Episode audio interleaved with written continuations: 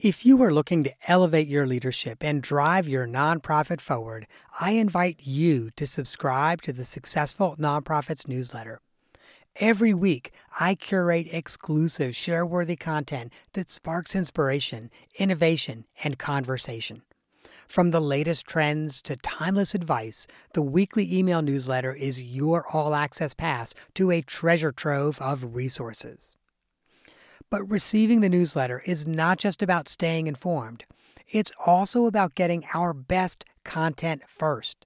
Subscribers get first access to our newest downloadable templates designed to propel your leadership and amplify your impact. And that's not all, my friend. We are constantly working on new ways to support you and your mission. So as a subscriber, you'll get updates on our latest projects, opportunities to participate in surveys, and to say in the topics that we tackle next. You will essentially get me as a consultant, coach, and confidant in your inbox, ready to help you navigate the challenges of nonprofit leadership. So if you're an executive director, board chair, or a nonprofit leader who believes in making a difference, join me as a newsletter subscriber. Visit Successful Nonprofits dot com forward slash newsletter to sign up today.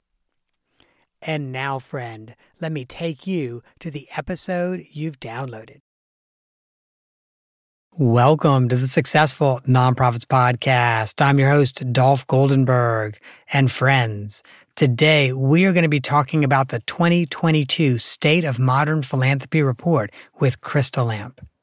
Krista is the Senior Director of Brand, Events, and Communications at Classy, which, as you probably know, is a giving platform that connects supporters to the causes they care about. Now, Krista actually spearheaded this report, so she spearheaded the work on it and ultimately ended up really making sure that it was produced in a way that it's usable for you in your own nonprofit. And this report looks at data trends across the entire Classy platform. And what does that mean, you might ask? Well, essentially it means that they took twelve million donations from over fifty-four thousand campaigns. And so not a random sample because they're all on the Classy platform, but it will certainly give you some good information that you can use regardless of who your C R M is. Hey, Krista, welcome to the podcast. Thank you, Dolph. Thanks for having me. Well, thank you. And I've, I've spent some time on this report. First of all, um, I love beautiful charts and graphs, and you have some beautiful, easily read, easily understood charts and graphs that drive home your main point. So I loved like reading and going through your report. I, I love to hear that. Um, typically, this report is a P D F, and it was the first year we put it on an interactive webpage. And I will give a huge shout out to our brand designers who had a lot of fun with the data and made it really distilled down into charts that are easy to understand for everyone. I, I love it. I will show you that the only thing I did not love about it being um, an interactive website is it meant that I could not download it so I could refer to it later. So as I had to bookmark it so I can refer to it later. That that's good feedback. Good to know. Well, I and I'm I don't I don't say that to be critical, but I, I will say like I am one of those weirdos that will like pull a report, read it, and then I'm working with a client and be like, wait, didn't I read this somewhere? And then I have to go find it. But if it's, you know, like you, I use a Mac and they have such an amazing finder that I can find almost anything I need on my Mac, um, even though there's millions of files on it. And I will tell you, this report is a doozy. There is over a hundred different data points in it. So even I, I think bookmarking is smart because I've read it time and time again. And every time I read it and I'm super familiar with the, the data, I get something new out of it. So with a hundred data points, I, I don't want to flood our listeners with data. So with a hundred data points, what's the big takeaway or headline, if you could only choose one, for this year's report? Oh, that is such a good question. I will not give you a non-answer because my non-answer is that what we learned through this is that there's not a one-size-fits-all approach for fundraising. Um, but if I had to pick one big, big data point, I would say that events are back. We knew they were going to come back. We saw them Uh, you know, really decrease, and nonprofits have to navigate during the pandemic what to do with events, especially when a majority of their fundraising was maybe raised at one gala or one five K or something like that. And what we saw through this is um, events are back, people are participating, and events are converting donors at a very high rate as well. Absolutely. And I'll share with you, it's my sense, I think a lot of our listeners will, would probably think about one of those takeaways. And, and I read that in the headline on the webpage too, that, okay, there's not a one-size-fits-all approach. And I think a lot of our listeners might think, okay, that's not new, but events are back. Like, that's big news. That's really big news. Yeah, I think we knew they were coming back. So this wasn't a huge surprise to me, but they were, if we look at our twenty twenty-one data as compared to twenty twenty, twenty twenty, excuse me, they um, grew the most year over year, which we we knew that. We knew it was coming. I don't think we knew how quickly it was coming back. And then um, events with peer-to-peer. So events where someone could actually raise and ask their friends to donate on behalf of your organization was our highest converting campaign type. It had um, about a fifty percent, forty-seven percent conversion rate. So we know that people that are coming to events, people that are fundraising on behalf of an event are bringing in highly motivated donors. So um, I think that's a good thing for all of us. I agree one hundred percent. And, and I also have to reflect, I think, I think, first of all, there's some pent-up demand for events. So after two years of us all staying home and trying not to open our door and go outside and see people, you know, those of us that are natural extroverts or, you know, even people that are, you know, kind of in the middle are just like, yeah, I want to go to events. I want to go see people and have fun and, and support the causes I care about. De- definitely. I think we've all, all been craving it. I think nonprofits have done a good job of creating virtual events, engaging people in an online way over the past couple of years. And what we're seeing now, um, and this is more anecdotal versus what we saw in the report, but what we're seeing as a trend now is people are bringing events back in person. We've already talked about that and the data and, and how that's being supported through what we're seeing on the platform. But we're also seeing people realize the what was good part about those virtual events. And we're seeing nonprofits get really innovative with hybrid events. So they're bringing it an in-person component, but they're also expanding their reach far beyond their physical limitations to donors all over the country through a hybrid model. And so let's unpack that, because you said they're getting creative about it. So what are some of the creative things you're seeing? You know, one of our customers just had a big gala, and we saw um, them actually do an online auction through the gala. So auctions, galas, those things go hand in hand. That's not exciting. But what we thought was really cool about this event is um, they actually used our virtual events platform and our hybrid events platform, Classy Live, and they hosted an auction where people on site could participate online through their phones. So there wasn't a physical, you know, paddle raise or anything like that. That was all happening digitally. And people were tuning in from all over the country for that auction as well. So you were engaging people in real time in the room virtually, and you were engaging people at home in their pajamas, maybe coming in and actually um, bidding for those items. So we saw this really cool, innovative hybrid approach where these beautiful dressed up people were in the room um, bidding online, and the people at home in their pajamas were as well. I love that. I absolutely love that. Anything else that's really kind of creative with hybrid events right now? You know, I think I would just say that we were surprised at how many people really embraced the virtual and hybrid event platforms throughout the past year. You know, we did an event survey earlier in the year where we took a look at donors and, and how they wanted to attend events prior to analyzing the data from Stats. State of Modern Philanthropy. And we were finding um, that a good chunk of donors actually were saying that they participated in virtual events over the past two years. They'd be interested in continuing to participate in either a virtual virtual or a hybrid way. So this really, we thought events were going to come back. People were going to really, you know, get offline and want to be in person. And what we found is people have the desire to want to do both.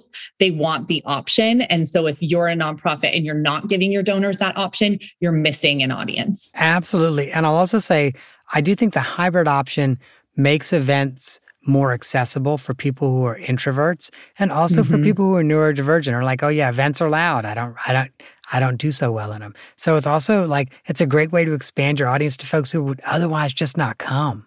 I, I completely agree with you. Not everybody, you know, wants to get dressed up and go to a gala. And a lot of us, especially over the past year, have you know, gone a little more introverted um, because we've been able to. And so we feel a little bit more comfortable in front of a screen.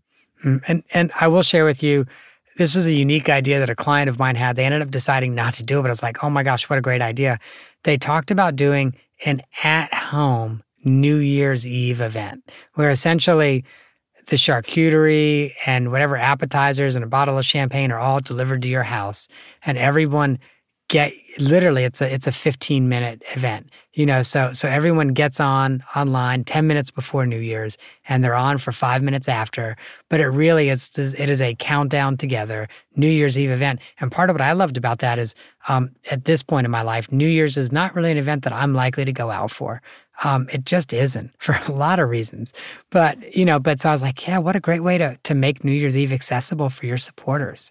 I think that's a great idea. I mean, who wants to pay, sit for the set menu or pay the exp- expensive cover charge on New Year's Eve? That's a fantastic idea.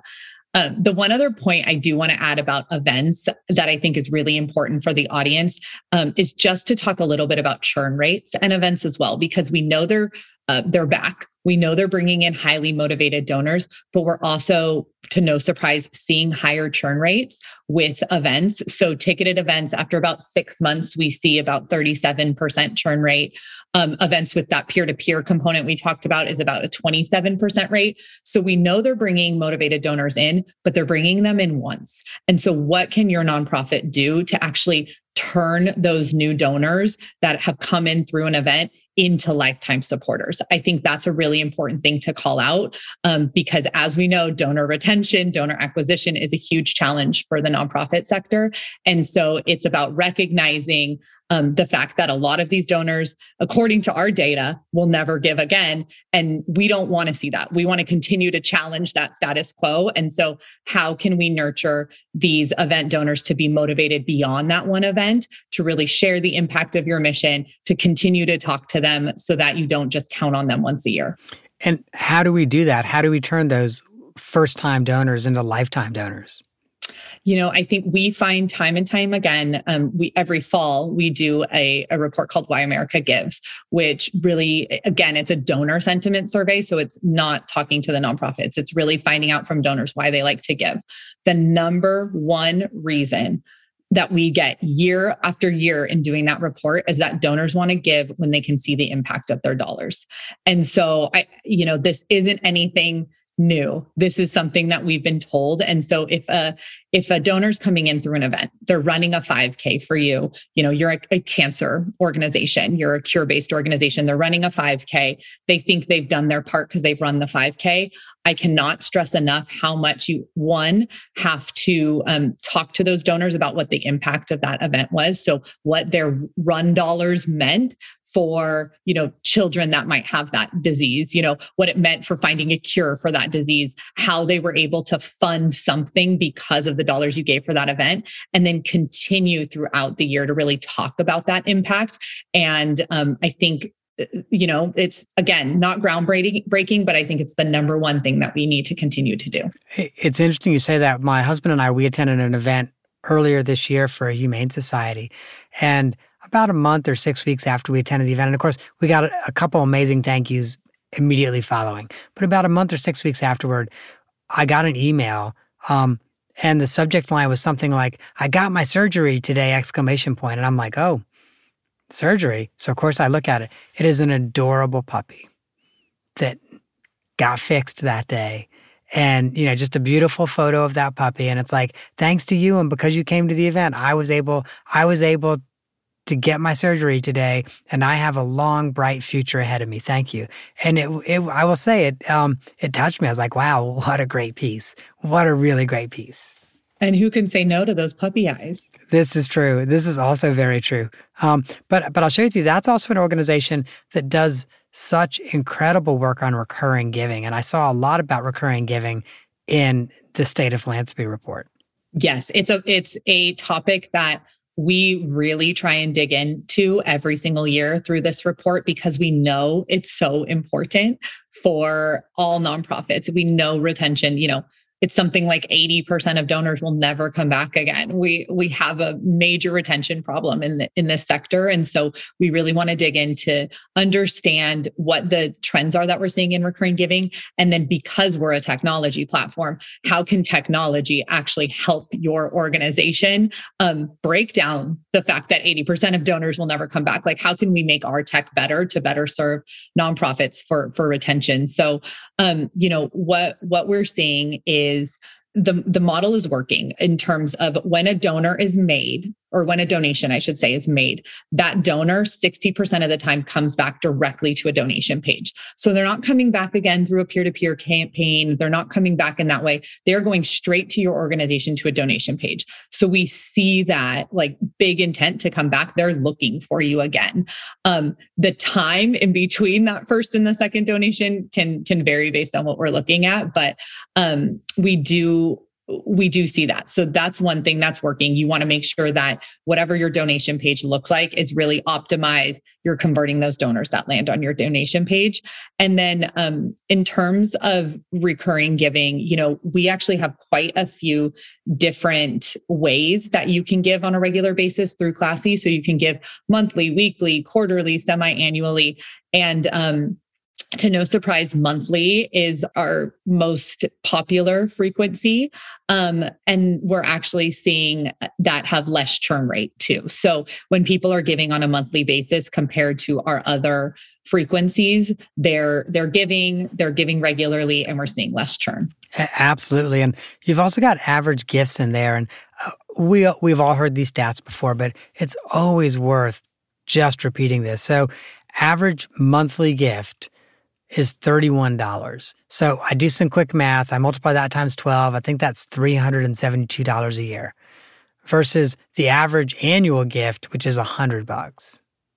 So, so literally, a recurring donor could give almost four times more. And, and I think that sometimes we discount these smaller gifts. thirty-one dollars, and it doesn't seem like it's going to have that big of an impact. Is it going to pay for that dog's surgery? Probably not, that one-time thirty-one dollars gift. However, what we see with this is it allows more people to give um, as well. So, so much of the emphasis in our industry is placed on major donors and major gifts. And this, um, we can debate all day, the, the power struggle between major donors and, and the nonprofits. But to me, what this is showing is those small monthly gifts make a difference. This is ongoing support for your organization that allows you to plan. And then to your point, a little adds up, right? So, so when we're calling our major donors and asking them once a year for gifts, it is wonderful. You should one hundred percent do that, but you should not discount the small monthly regular gifts. Because like you said, thirty-one dollars adds up over time. Mm-hmm. And, and I just want to make sure I understood this number in your report. The average organization on your platform has two hundred fifty-two monthly recurring gifts. Yes. So that is an average across, you know, all five thousand plus customers that we measured for this report. So on average, there are two hundred sixty-two people that give on a regular basis. Obviously, there are organizations at all stages on our platform in their recurring journey. So some have a lot more than that, and then some are just getting started. But um, having that ongoing support from two hundred plus people on a regular basis can make huge impact. And, and you know, obviously then I, I do the math and I'm like, okay, wow. two hundred fifty-two times, I'm going to keep my math simple, two hundred fifty donating households times thirty bucks a month. That's seventy-five hundred dollars a month. Times twelve months. Yeah, times twelve. See, now you're going to make me do higher math. I think that's No, not, I'm not going to go I, there, I think, John. Well, I was, I was going to say, I think that's ninety thousand dollars a year from literally pe- people just giving you thirty bucks a month. Mm-hmm. And depending on your definition for your organization on what a major donor is, that could easily fall within your definition of major donor. Yeah. Oh, absolutely. Definitely. Mm-hmm. So I just, I wanted us to talk about that a little bit because I do think while we all know the numbers, kind of like we all know we're supposed to save for retirement, um, and then we don't. So I just think it, it's so critical for us to look at that recurring giving. It, it really is. I think recurring giving can sometimes be overlooked. And, and I do want to point out that recurring giving is not just a button on a page. Like you have to put a strategy behind it. You have to understand how to nurture recurring donors so they don't, so they don't churn. Um, so it's more, it's more than just, ah, I'm going to turn on a recurring giving button mm-hmm. and I'm going to give people the option. There are different things you can do through your technology. Making recurring default is really great. You know, making sure you're continuing to nurture them, treating them as your little V I P group of recurring donors so that they continue that support, uh, I think is is really important. And I, I think... I think you. This was true not just for recurring donors, but also for one-time donors. But you also talk about the more choices you give your donors in terms of how they give, the more they're going to give, whether that's a once once a year or a monthly. Can you say a little bit about that? Yeah, I, well, what uh, what I think is the most important thing for me that came out of this uh, is payment options. And that might seem really boring and really elementary, but you know, donors are donors are people. People are used to seeing lots of different payment options. And you would assume that if somebody is motivated enough to come to your page and make a donation, that they're also motivated to get off the couch and go grab their credit card. The fact of the matter is that is not true. And so um, if you want to increase conversion rates, then you're going to have to offer the types of payments that people are used to seeing everywhere that they shop, if you will. Um, and, and I think what was so incredible for us is when we actually dug into the numbers, these payment options were actually um, increasing the size of gifts. So one of the options that we have at Classy is A C H. So people can pay really quickly through bank transfer.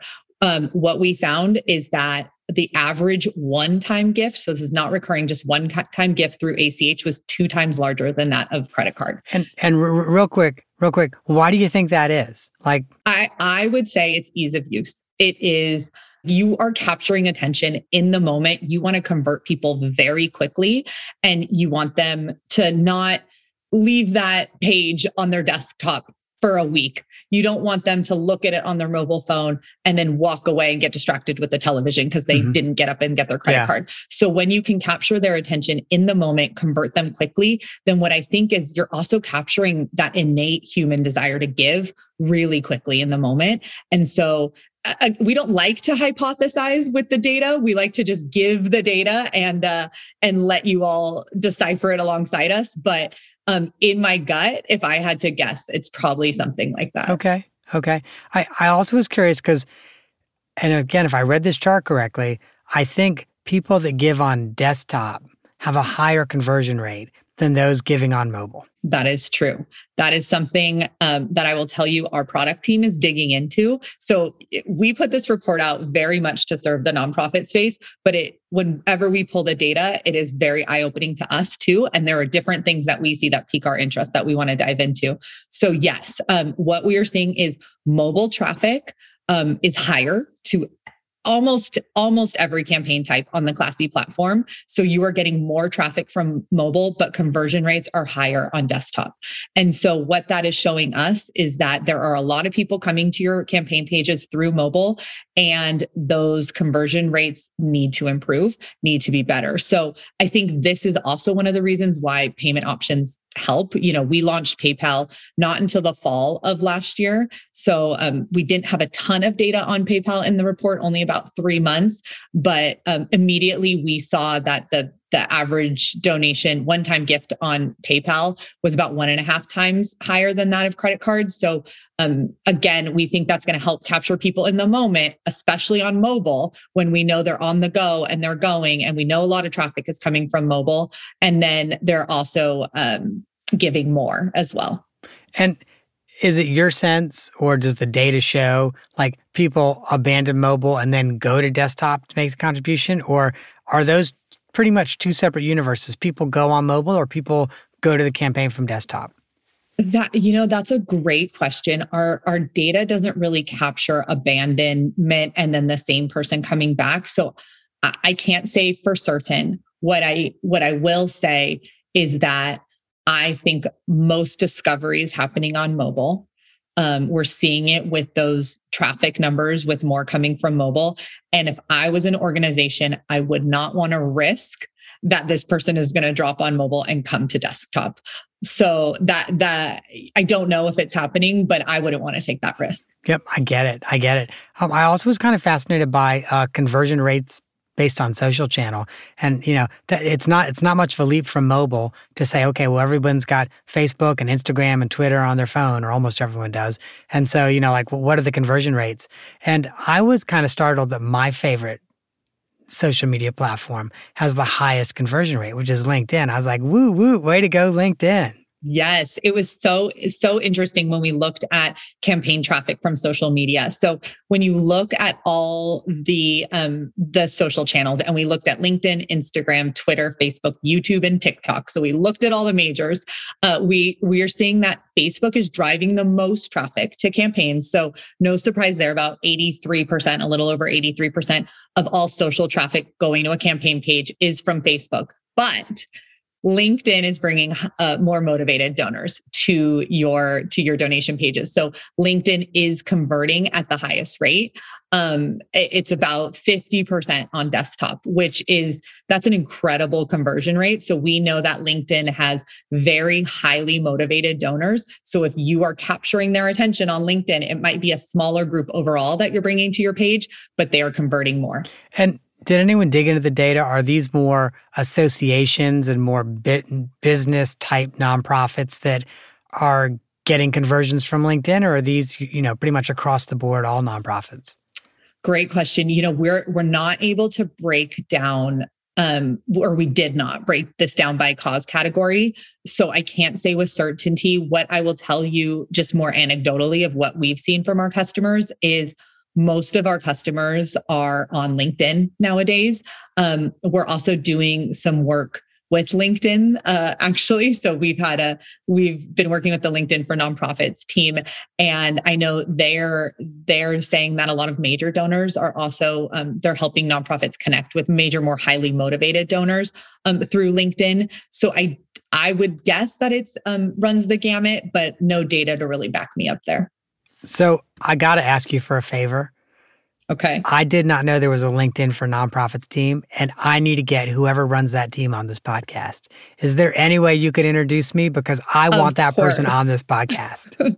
They're fabulous. They're a wonderful team. If you haven't gone to their Facebook page, they have a great newsletter that they put out. We're great friends of theirs, and they're producing some some great content. So I'll hook you up. Don't worry, Dolph. And, and wait a minute. and, and I just have to ask, so the LinkedIn T, the LinkedIn team for nonprofits has a Facebook page? They are, sorry. Oh my gosh, did I say Facebook? Yeah. They're going to slap my wrist. Okay. I was like, page. I was like, Parfide, Parfide, how could they do that? How? Oh, let's, let's see. Like, they're going to listen to this and slap my hand on that one. They have their own LinkedIn page okay. you can go to. okay. I, I, I still, I would love an introduction, because I really did not know that, uh, that there was a LinkedIn team for nonprofits. And again, I am a power user of LinkedIn. I actually think it's, for nonprofits, one of the most useful social media platforms to be on. Um, and so I, that's why I was so intrigued. I'm like, wow, I was not expecting highest conversion from LinkedIn. Yep. And we've done some joint content with them, really digging into how nonprofits can best use that platform. Uh, so if you go to classy.org slash blog, you can see everything there in our resources. Um, but we have done some great joint joint content with their team. Oh, wow. That's awesome. I will, I look forward to checking that out. Thank you. And um, the last thing I wanted to talk about, and I, I think I think this episode's going to air in September. And so, and, you know, l- friends, uh, those of you that listen, you probably know we, we're planners at Successful Nonprofits. So we're often recording months in advance. So it's like June second or third. And, you know, we're currently recording an episode for September. But it means that I'm also starting to think about the end of the year already, because we're recording something that's going to be right toward that last quarter of the year.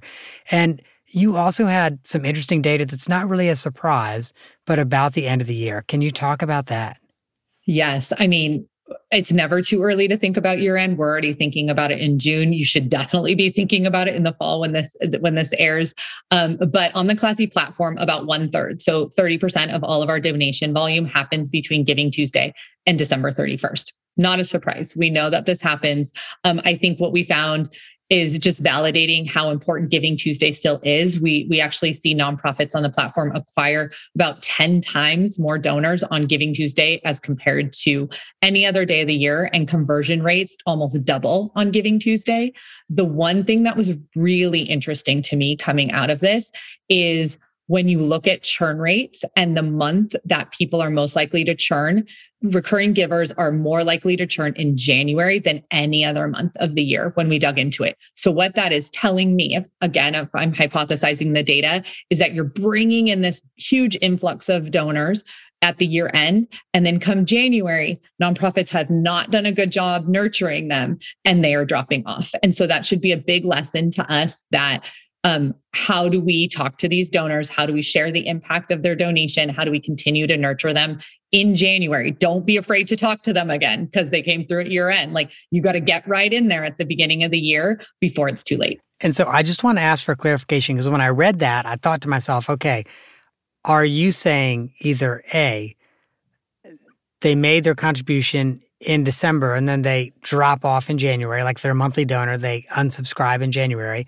Or are you saying, okay, they made their commitment at some point during that year, but then, you know, two, three, four, eleven months later, January comes around, they have a New Year's resolution and they're like, okay, I'm cleaning up my giving and I'm dropping. Which of those two is it? We're we're saying the latter. So we didn't specifically look at donors that came through in that giving period. So that's actually a great clarification. Um, but we are seeing about forty times higher churn happening in January. So I, I think it could be a combination of those two things. I think it's the influx of donors, and then they're saying, "Oh gosh, what you know, what did I do? I'm gonna I'm gonna maybe turn off this recurring donation." Or it could be around that kind of New Year, New You cleansing of. But a lot of people do budgeting in January and things like that. And so as you look at a recurring donation, a lot of nonprofits treat it as a set it and forget it. And that is not how we should be re- treating our recurring donors. Like you should not give them the option to make your donation a budget cut item in January. That should not be the case. And so what are some of the things that you're seeing organizations on your platform do at the end of, end of December, very beginning of January, to cut down on that churn? It's a, gr- it's a great question. One, I'll say that we're looking into it from just a product perspective. It's really interesting to us. We want to look at why that is and what we can do through our technology to help. Um, two, I will tell you, um, we've heard from certain customers that are nervous to communicate with their donors in January because they've been asked for so much over the giving season. So um, that is more of a what not to do than a what to do. Um, but I've I've heard that come up. Oh, I can't go back. I can't talk to these donors. We've kind of hounded them during giving season, so we really can't go back to them in January. I would disagree with that. I would say it's never too early to con- start nurturing those relationships.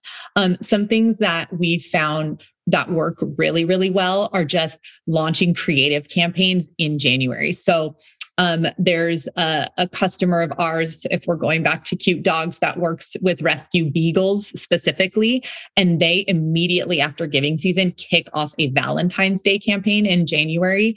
And it's really feel good. It's really light lift. Um, they make these little digital Valentine's cards with the, the beagles and all their adoptable beagles, and you can send them to people. And they, so they do a big push for year end. And then they immediately go into this like really lovable, impact driven campaign starting in January um, with that kind of Valentine's Day as the timeliness.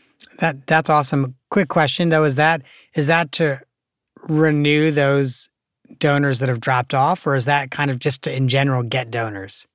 It's a combination of both. So it's very much a nurture for them. Um, and, and it's a little bit of an acquisition model. So what they're doing is they're nurturing current donors. So making sure they don't see that drop off in January by going back to them, giving them cute photos of beagles, telling them about all these animals they've helped, telling them about all the beagles that need more. And then they treat it as a peer-to-peer campaign as well, um, to acquire new donors. And, and we know through our research, about four out of five donors that come to an organization through a peer-to-peer campaign are new donors to an organization. So it's a great acquisition model. Um, and so they're encouraging their current donor base to send out these cards and then encouraging the friends that they send them to, to donate and send more cards. So they do treat it both as a retention and an acquisition play. That's good to know. That That's very good to know. Well, Krista, I hate to switch gears, but with so little time left, I've got to get to the off-the-map question. And this this off-the-map question is not that far off the map.